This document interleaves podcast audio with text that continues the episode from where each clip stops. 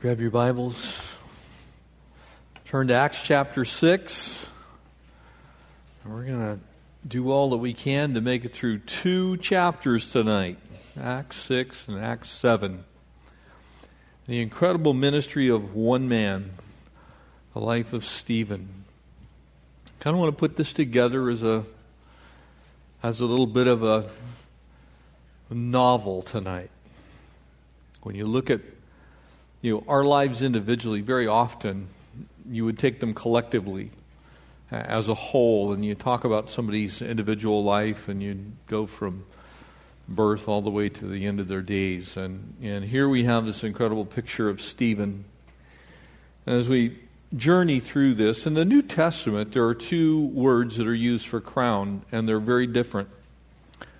Uh, one of them, which we use actually in, in, English, we use the term diadem. In Greek, it's diadema, and it is that crown that only belongs on the head, really, of a, of a king. Ultimately, it's a royal crown. And then the other word is Stephanos, which is a victor's crown. So there are two different crowns, and there are two different reasons that you have those two different crowns.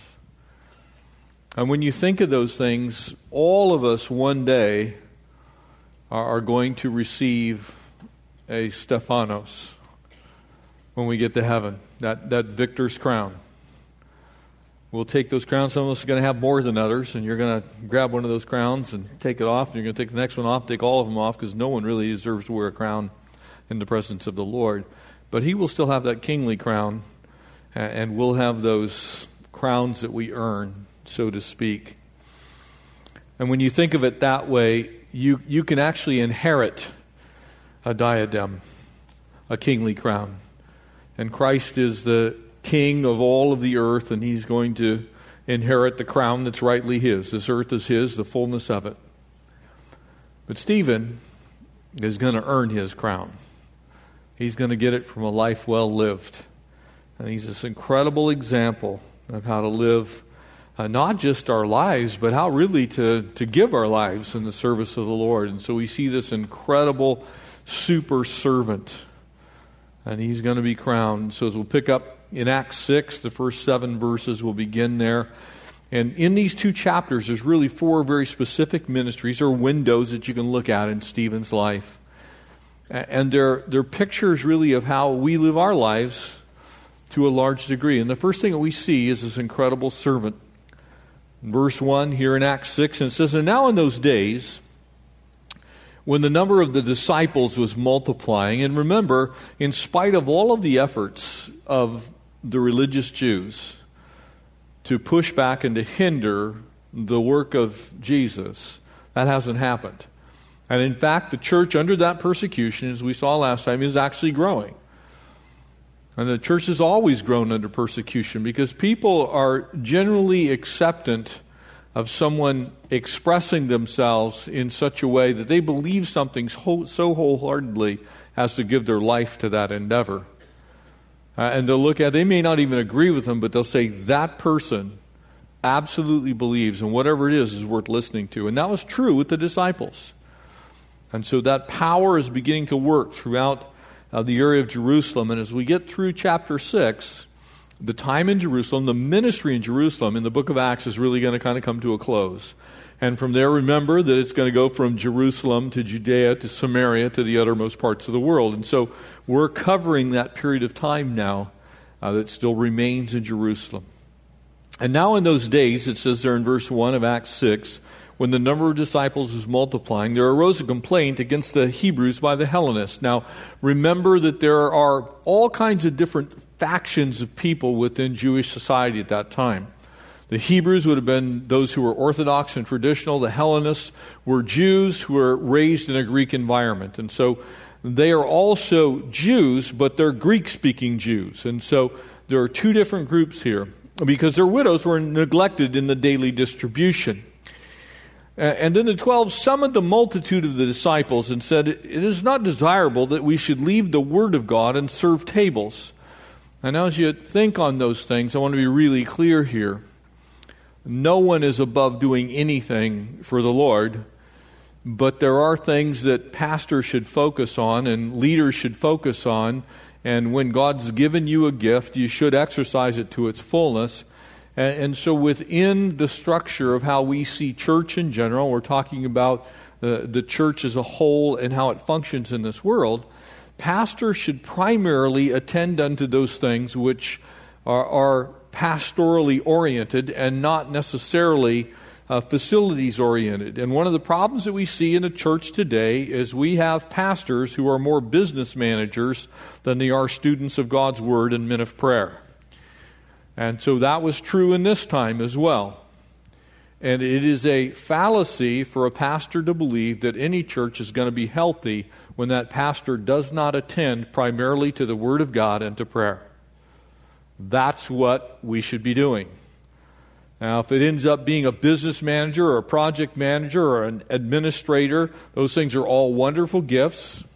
They're great. Some pastors have them, some don't. But leaders in the church are primarily there to share the Word of God and to be men of prayer. And so notice where it goes from here. It's not desirable that we should leave the Word of God and serve tables.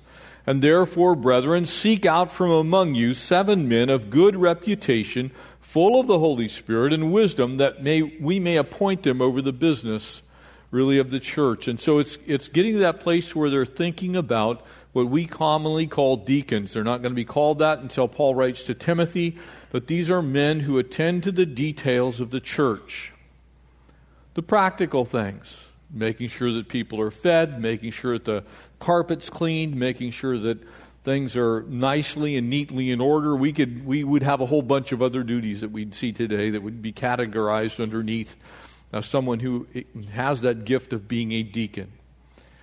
And so what was happening was the apostles were becoming so concerned with the practical things that they weren't spending time in the Word. And so the deficiency of the word, because faith comes by hearing, and hearing by the word of God. Amen? So if the pastor isn't attending to the word, the pastor doesn't have anything to share except for the burdens of the duty of running the church. And so here we find a problem is created, in essence, uh, by the very men who will be uh, used to, to bring a solution to it. And I want you to notice the process. Seek out from among you. It does very little good to treat the church uh, like a business. There are some things that we must do in a business like manner, and there are some principles that transfer directly across. But in this case, this is not a job search, this is a heart search. This is to look from within the church and see the men that were faithful to attending to the details because those men are going to have the heart of the church.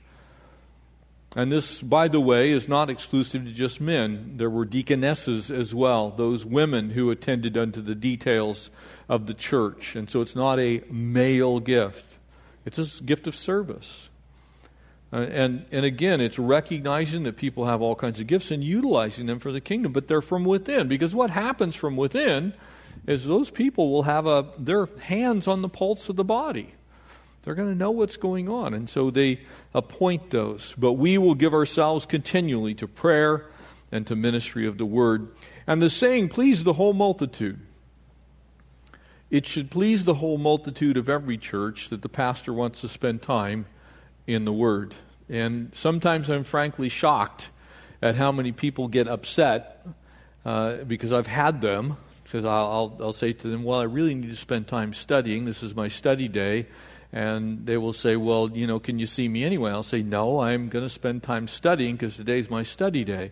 And they'll say, But my life's falling apart. I say, Well, your life's been falling apart for a very long time, uh, but today is my study day. And it's like it just doesn't get there sometimes.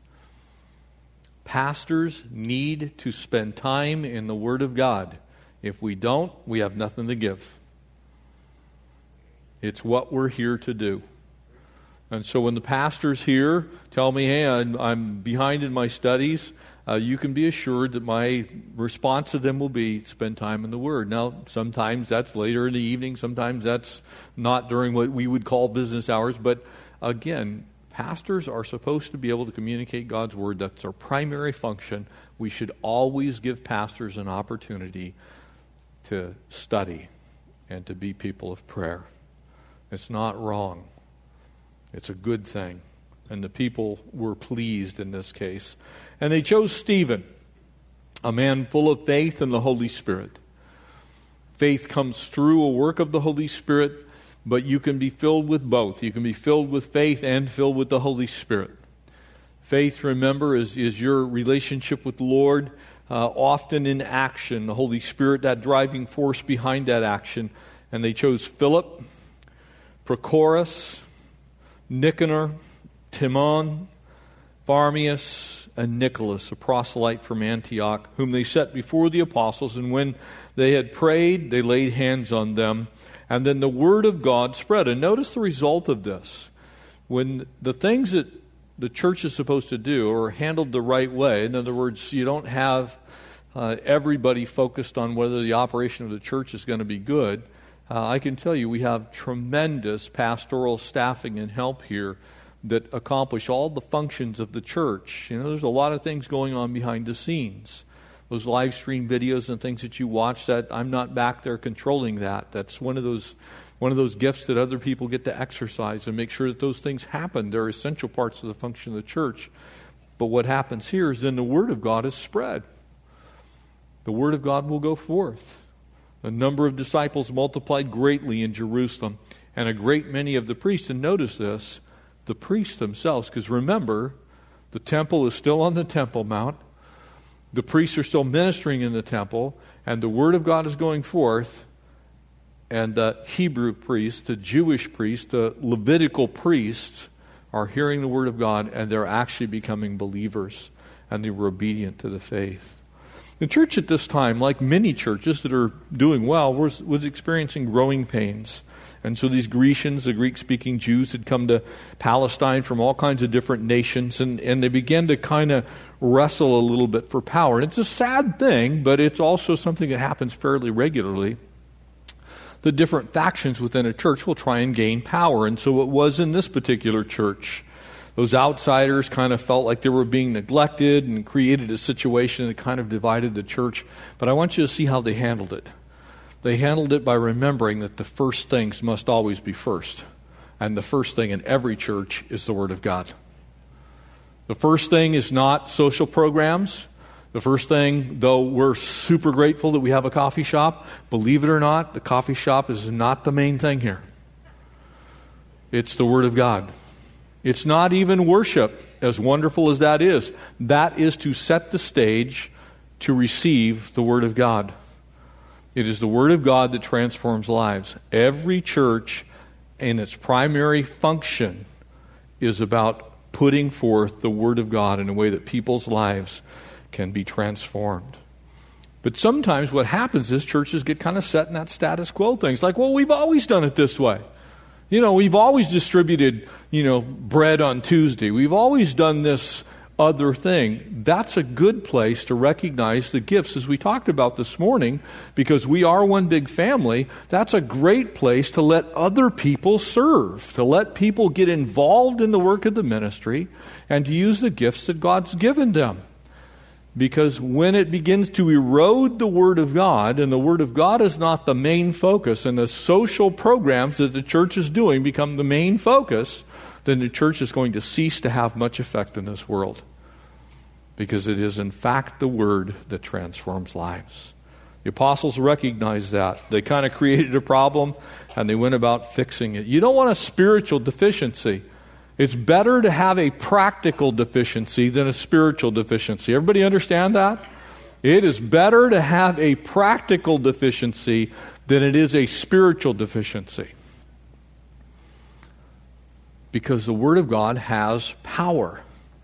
And it goes forth and accomplishes what it was sent by the Spirit to do.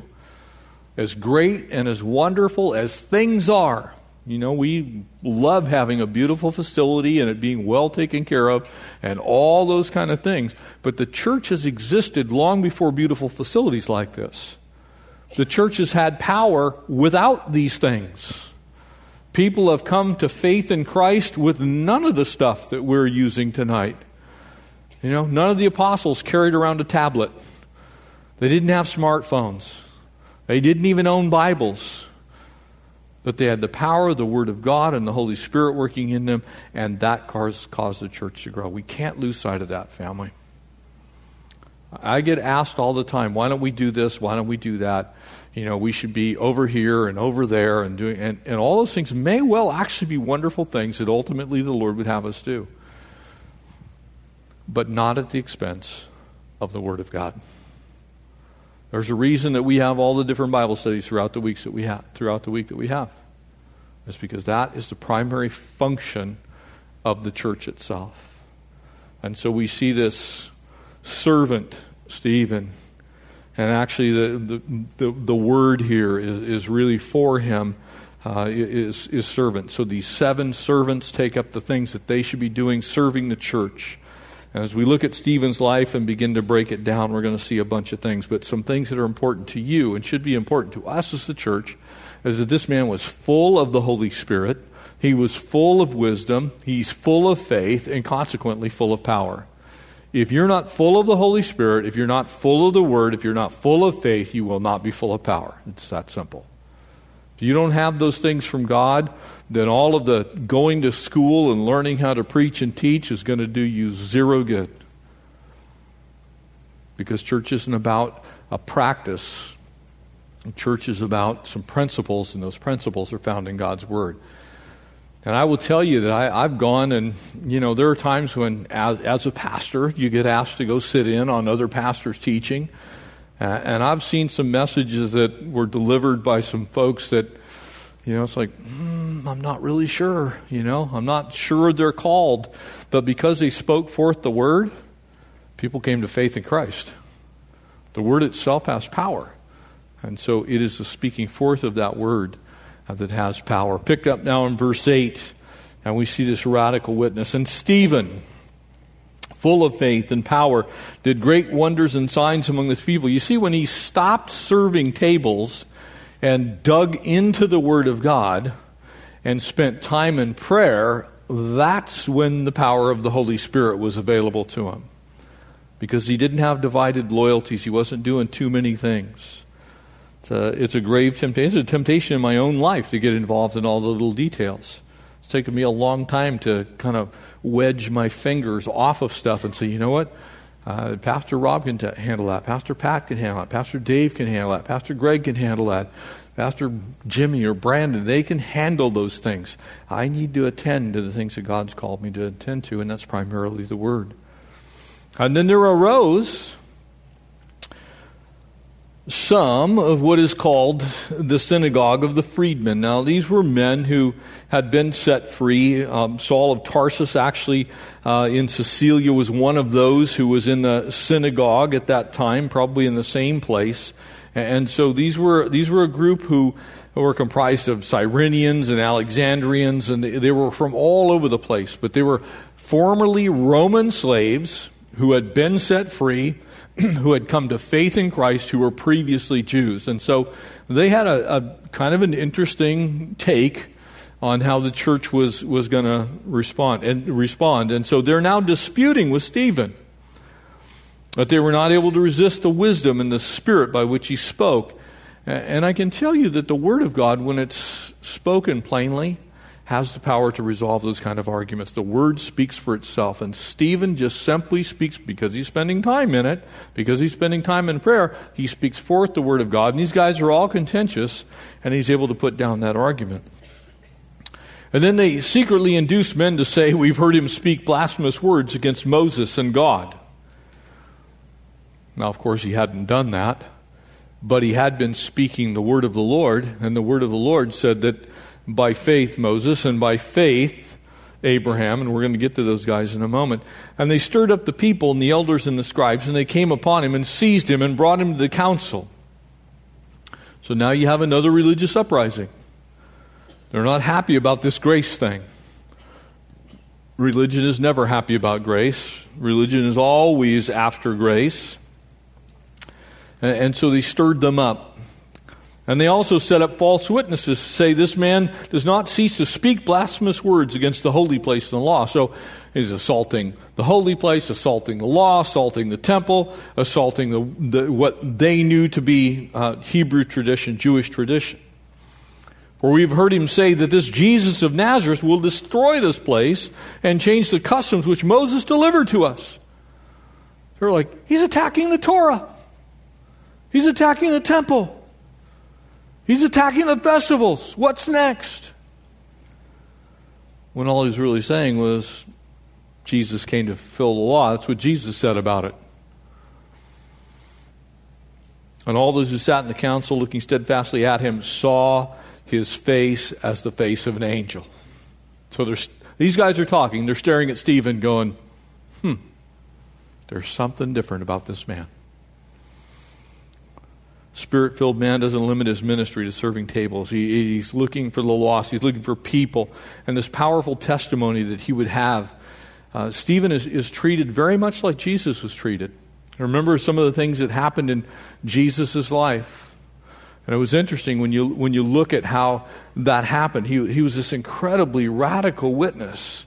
And, and as he speaks forth these things, as, as people are arguing over who's going to serve what table, Stephen's saying, Look, I'm just going to preach the word. And as he begins to do that, people can't argue with it. One of the things that you'll find, and this is a little secret to counseling, if you stick to what the word says and don't edit it to suit your purposes or the person that you're talking to, but you just give them the word of God as it is written, then they're stuck having to debate God. And that is a really good place to be. But if you take it upon yourself to alter what it says to make them feel comfortable or so that they don't get offended by it, because the gospel is an offense, and there's a lot of things in the Bible, when people come to you for counsel, they're, they're going to say, Well, you know, I don't think I actually, you know, I'm not sure it says that. And you, you just simply teach the word, then they're, they're going to have to argue with God. And that's what Stephen does. He just simply teaches the word. And these guys are going, eh, and they want to argue, but they can't. Because the wisdom that he's expressing is the wisdom of God. So if you want to have God on your side, little secret, just teach the word. When I talk to the pastors here about counseling, very often people will bring in some counseling book, some manual that somebody wrote. And there are many of them that are quite good, to be very honest. I'm not trying to bash those books. But I always tell them resort and always turn to for the final authority, God's Word. That way, you don't have to answer for why you gave them the words of man. You can simply give them the Word of God. That's all Stephen does. And for that, he becomes persecuted. You remember what they did to Jesus. You see, nobody could match his wisdom because the spirit filled man is not limiting his ministry. He's just simply looking at, at what the scriptures say and he's repeating those things verbatim. And, and as they're looking at it, they're seeing the shining face of Moses and they're remembering back. You know, I kind of remember, didn't Moses do this whole thing on, you know, when he went up and met with God and he came back and didn't he have to wear a, a you know, a whole veil over his face because the glory started to fade. There's something kind of eerily similar here. And so they begin to look at Stephen for who he really is, this incredible witness.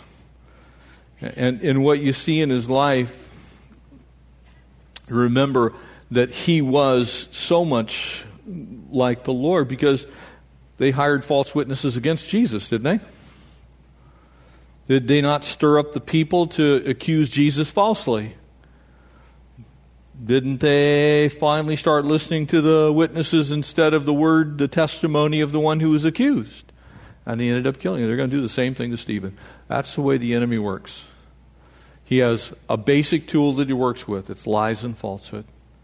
And he'll use them against you, use them against me, use them against the church. And some people, you tell a lie often enough, people begin to believe it.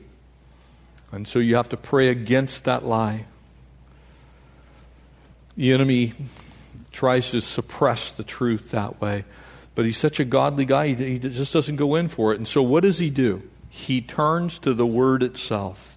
And he's able to speak forth these things into their life because he uses the word. Notice verse 1 now as we move on to chapter 7. And they're actually, you're going to see several things. And he uses all these examples. They are basically him recounting their own history to them and saying, you know, you guys really might want to think about that. you might want to actually think back on what it is because isn't it interesting? You can read a passage of Scripture and think on it, and you can get the right interpretation of it.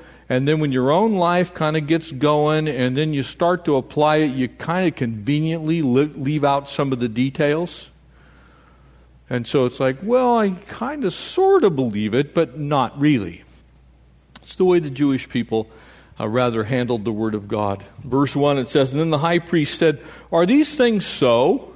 In other words, you know, did you really blaspheme the temple? Did you blaspheme the Lord? Did you blaspheme our history?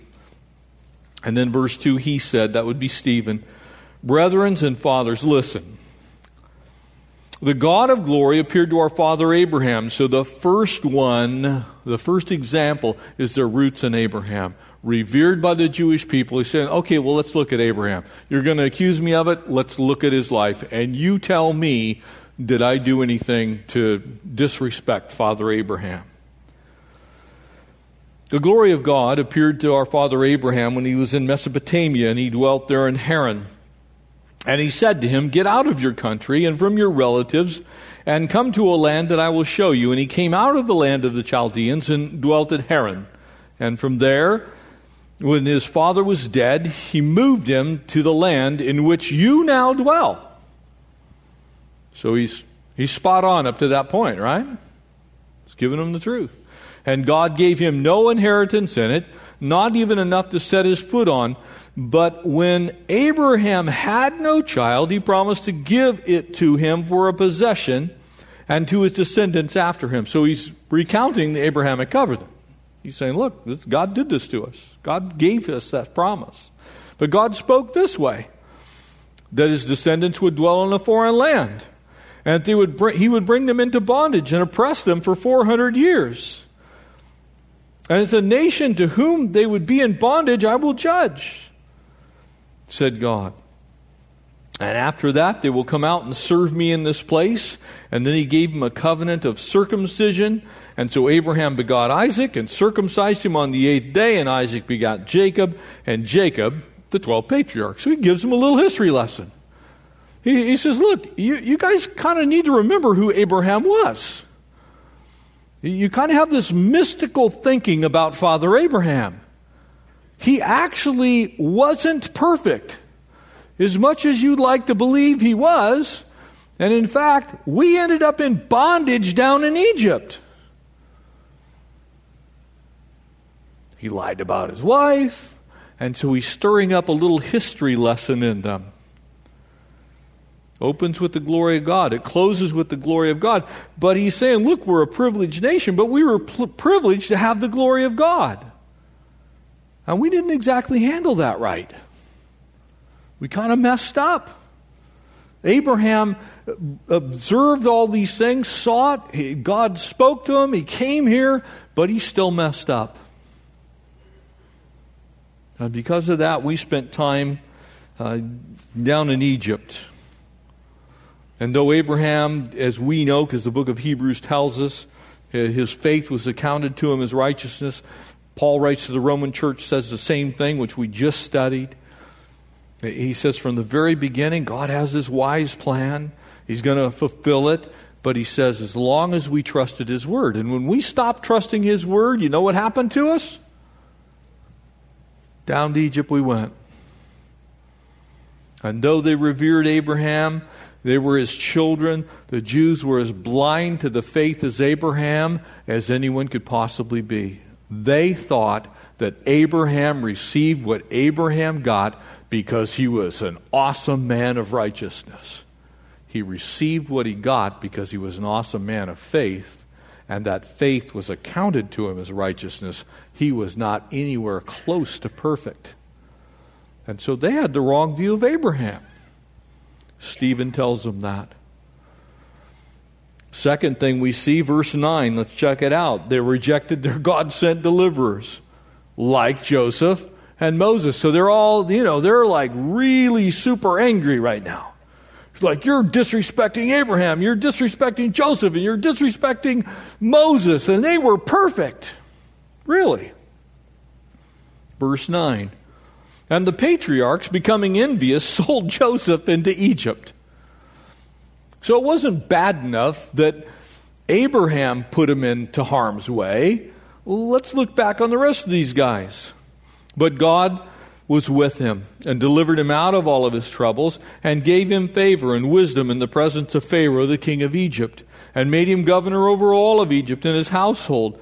Okay, so the 12 brothers, of which Joseph is going to be one of them, you know, you, you see the whole you see you see the whole plan. They're like, you know, we're perfect, we're awesome, we've never done anything. Well, you sold Joseph into slavery. And now famine had, and great trouble came over all the land of Egypt and Canaan. And her fathers found no sustenance. But when Jacob heard that there was grain in Egypt, he sent out the fathers first.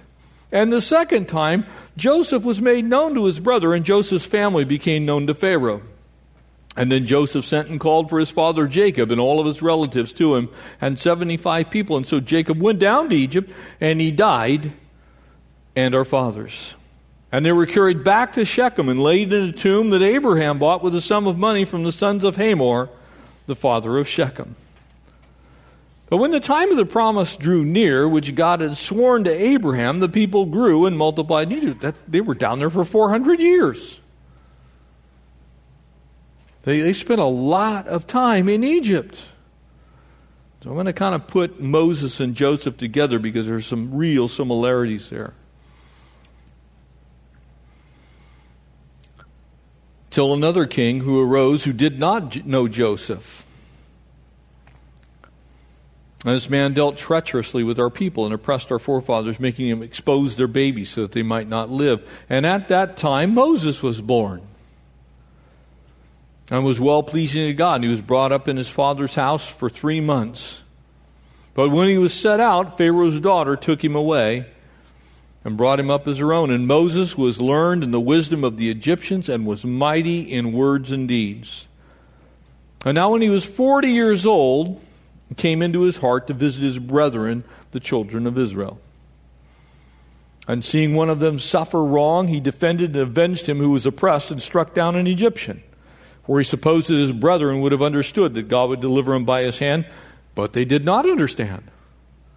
You see, his perfect group of people that are all over Stephen about disrespecting the Jewish faith and disrespecting the temple and disrespecting the patriarchs and disrespecting everything Jewish, there was actually some reason to say mm, maybe we could do a little better. But they did not understand. The next day he appeared to two of them as they were fighting and tried to reconcile them. And Men, you are brethren. Why do you wrong one another? But he who did his neighbor wrong pushed him away, saying, Who made you ruler and judge over us? Do you want to kill me as you did the Egyptian yesterday? And then at this saying, Moses fled and became a dweller in the land of Midian, where he had two sons. And when forty years had passed, the angel of the Lord appeared to him in a flame of fire in the bush, the wilderness of Mount Sinai. And when Moses saw it, he marveled at the sight and drew near to observe, and the voice of the Lord came upon him, saying, I am the God of your fathers, the God of Abraham, the God of Isaac, the God of Jacob. And Moses trembled, and he dared to look. Dared not to look, excuse me.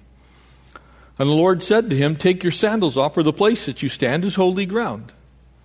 And I've surely seen the oppression of my people who are in Egypt. And I've heard their groaning, and have come down now to deliver them. Now come, and I will send you to Egypt. And this Moses, whom they rejected, saying, Who made you ruler and judge?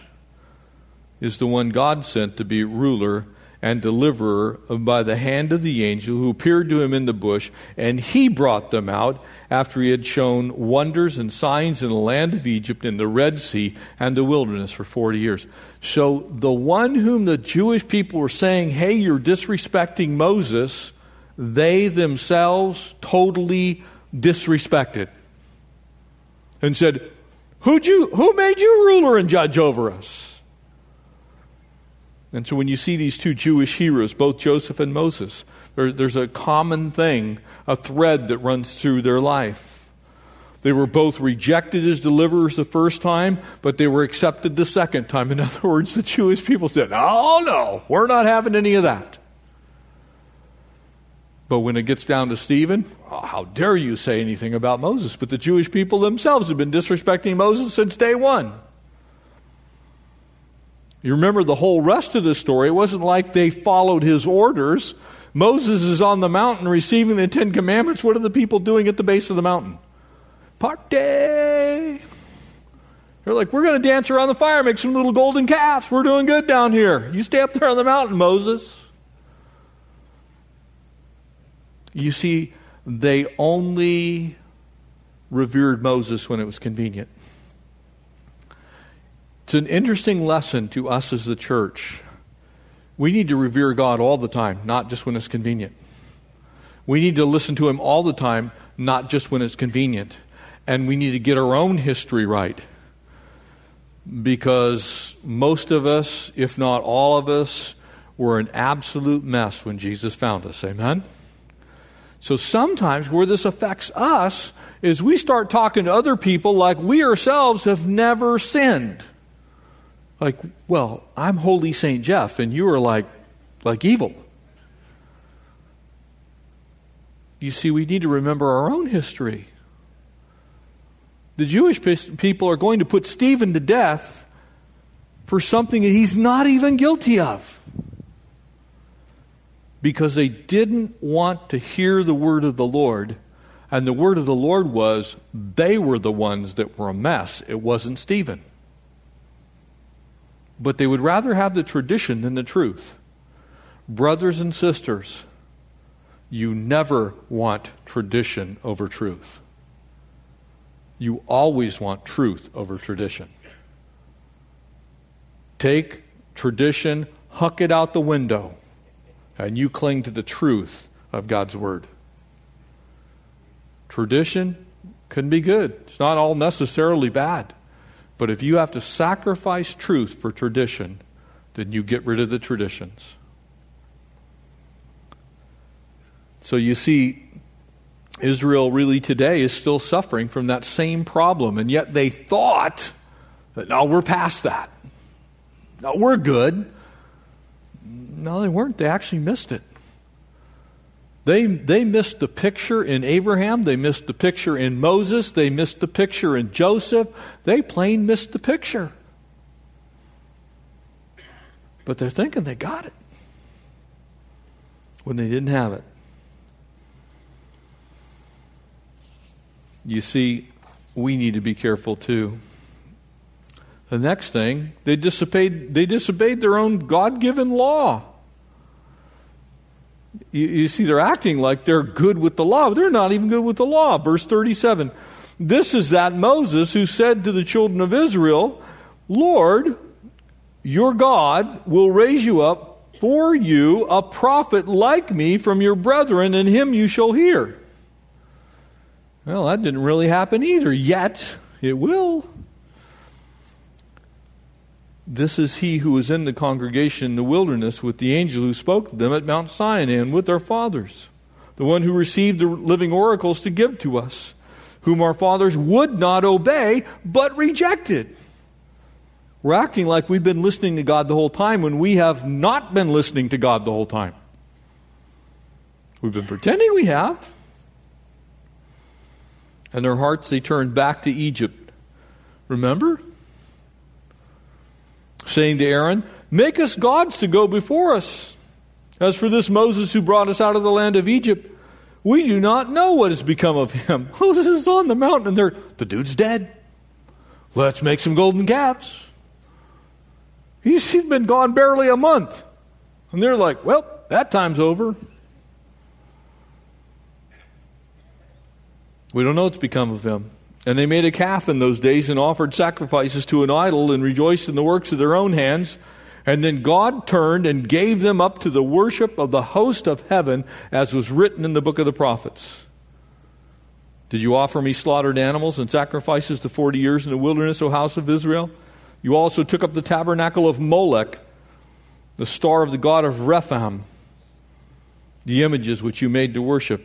And I will carry you away to Babylon. He says, Look, you weren't faithful to me.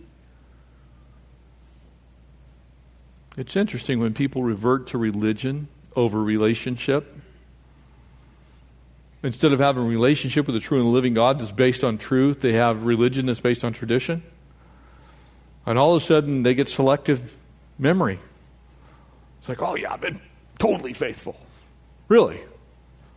What about that whole incident where the entire children of Israel are encamped at the bottom of the mountain in the wilderness? What about that one? Well, eh.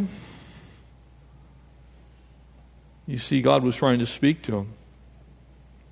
No sooner had the people received the law than they disobeyed it. They didn't have it a month and they're, dis- they're disobeying it. We don't know where Moses went, but we're going to go back to what we were doing before. You, you see, this is kind of the way religious pluralism works in our, our world today. It's like people kind of want Jesus and they want salvation by grace, but they also want to be able to do whatever they want to do. They don't want to hear the real word of the Lord, they want to hear their edited version of the word of the Lord. And so I want to just really encourage you. Look, when you, when you think about your own life, remember you're a recipient of grace. You've not been perfect. You haven't kept the law, and neither have I perfectly. No church has kept it perfectly. No church is a perfect church. We need to keep it real when we're talking about a relationship with the Lord. If it weren't for His grace, we're all dead. If it weren't for His mercy, we're all going to perish. These same Jewish people are saying, well, look, we kept the law perfectly, don't know what you're talking about. As they're getting ready to stone Stephen, they're putting him, they're going to put him to death basically for a false accusation. We're perfect, you're not, you blaspheme Moses. And they couldn't see that they actually did as much blaspheming of Moses and as much blaspheming of the law and as much blaspheming of God as, as Stephen had ever been accused of doing. They actually didn't even hear Stephen do it, but because somebody falsely said he did, they're going to put him to death when they themselves are actually guilty. In actuality, the children of Israel were completely guilty of the very thing that they're accusing Stephen of doing. That's what people do when they're trying to justify their own sin. They pick and choose the Word of God. You go, well, I like this part, but I don't like this part. So I'm going to hold you to this part, but I'm going to disobey this part. But because my part that I'm holding you to is better than the part that I'm disobeying myself, you're in trouble and I'm okay. You want to look at it from a real. God actually dealt with the Jewish people because they went to worshiping pagan deities. They worshiped Molech, they worshiped Ashtaroth. They're sacrificing their own children in the arms of Molech. They would heat them up and cry out to Molech, Oh, Molech! And take and deposit their own infant children on his bronze arms and burn them to death. They're like, Well, that wasn't that big a deal. At least we didn't say, you know, Moses was a bad guy.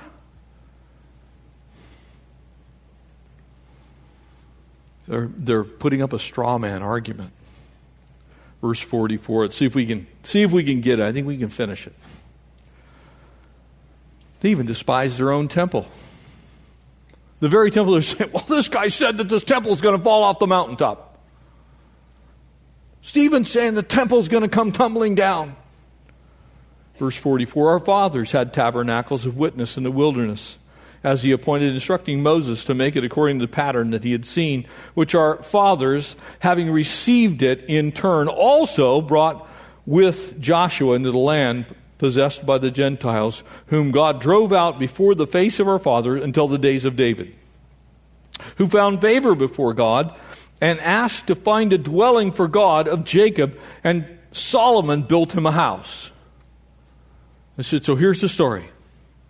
We carried around the tabernacle in the wilderness for 40 years. We've got this tent that we set everywhere we go. We set it up, the 12 tribes spread out in front of the, the various ordinal directions of the temple. And you've got each one with their own flag, and they surround the entire tabernacle. And there it is in the middle, and in the holy place inside of that first section of that beaver skin tent with golden sideboards there, there's the table of showbread and the altar of incense and the great menorah, the light of the word. And inside is the Ark of the Covenant. And there at the Ark of the Covenant is literally the place where God meets with them. And they drag that around in the wilderness. And God says, well, we can't have a temporary meeting place. So when you get to Jerusalem, we're going to actually build a building. But because David had blood on his hands, David couldn't build that building. And so Solomon builds the building. It's revered. However, the Most High does not dwell in temples made with hands, as the prophet says. That's what the prophet actually said. Heaven is my throne, the earth is my footstool. What house will you build me, says the Lord? Or what is the place of my rest? Has my hand not made all these things? In other words, there's no building that's capable of holding the glory of God. And the only reason that the Jewish people needed the temple is because they were so disobedient that God had to give them a physical representation of where He would do that, or they probably would have not followed Him at all. And so the reason that the temple was so important was to give them a connection with God. God was actually reaching out to them.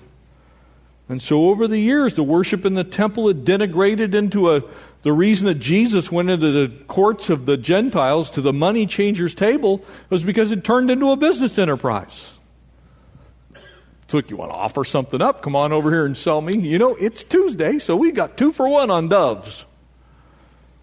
You need some sticks to go with that offering? Oh, we can hook you up. Bargain today, you know, normally those are 19.95, but today you'll get two bundles of sticks. And so Jesus flips over the money changers' temple. Jeremiah had actually warned them that that superstitious faith would turn the, the, the house of God into a den of thieves there in, in Jeremiah chapter 7.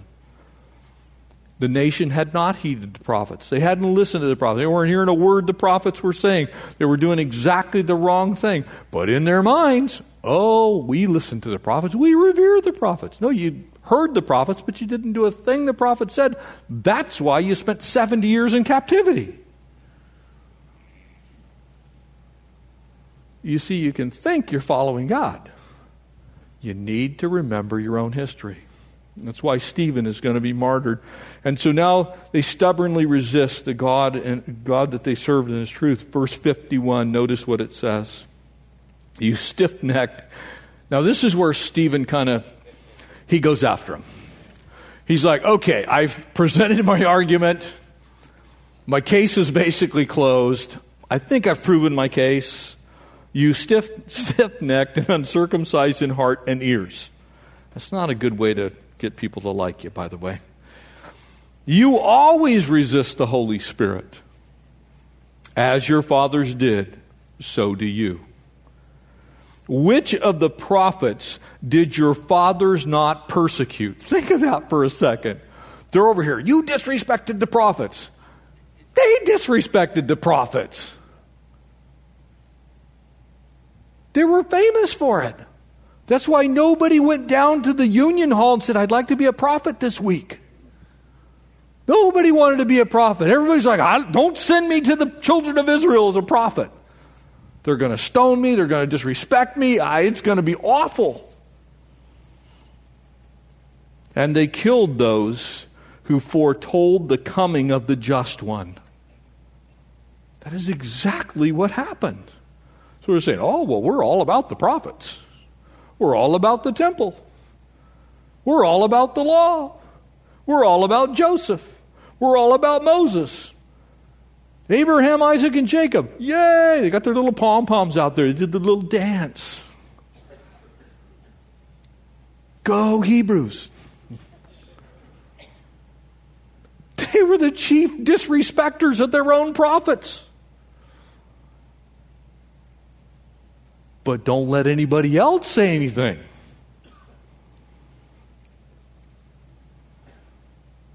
Of whom you now have become betrayers and murderers.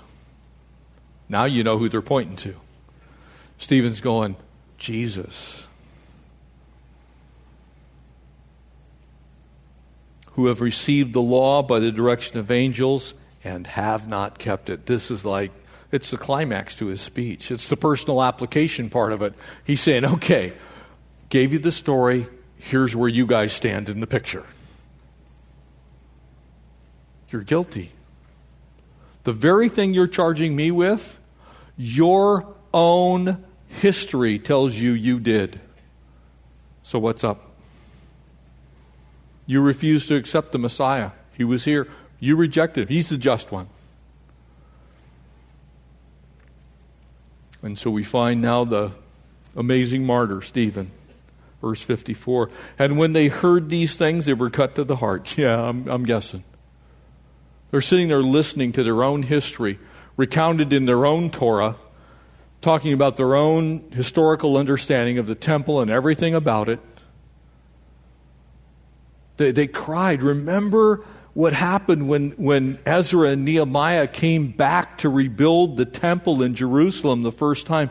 So glorious was that temple that they wept that the new temple was not as good as the old temple. I mean, they were big on the temple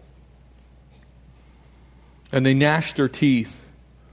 But he, being full of the Holy Spirit, gazed to heaven and saw the glory of God, and Jesus standing at the right hand of God, and said, Look, I see the heavens opened, and the Son of Man standing at the right hand of God.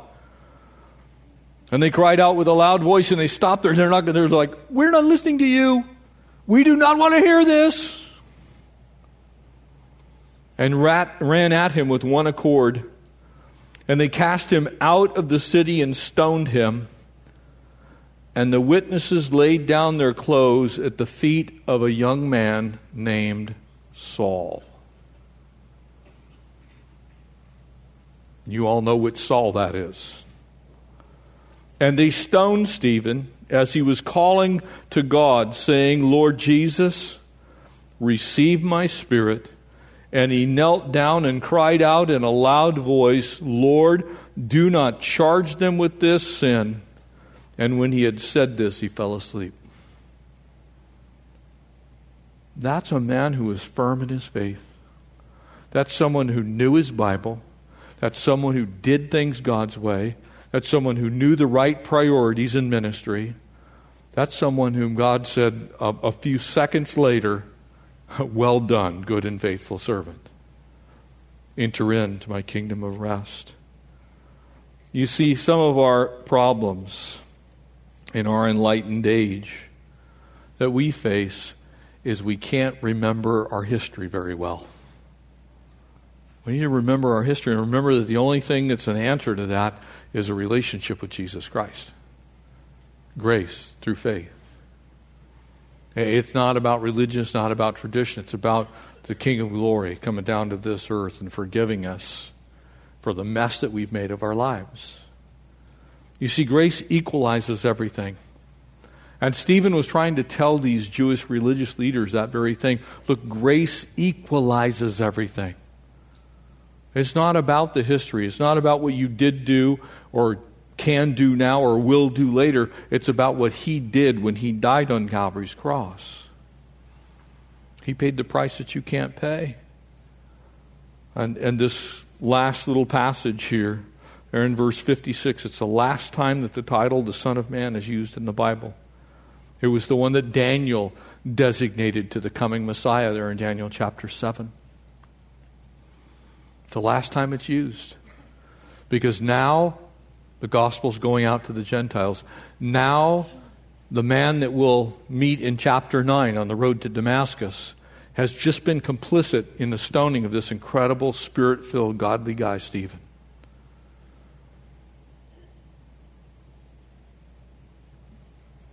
Stephen was not only tried in a similar manner to the Lord, but he also died with basically the same prayers on his lips. Amen? Jesus said, Father, forgive them, for they know not what they do. Very same thing that Stephen said. That don't hold this against them, Lord. I want these guys to come to faith in you. Can you imagine? They heard that. That was audible.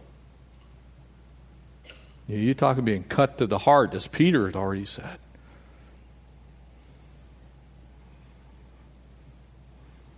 A heckler once time one time was shouting some threats at a street preacher in London. And they yelled at him and said, Why didn't God do something for Stephen when they were stoning him? And the guy that was, that was street preaching said, God did something for Stephen. He gave him the grace to forgive his murderers and to pray for them. It was more important than saving him from the situation because he was ushered into glory. It gave him extra grace.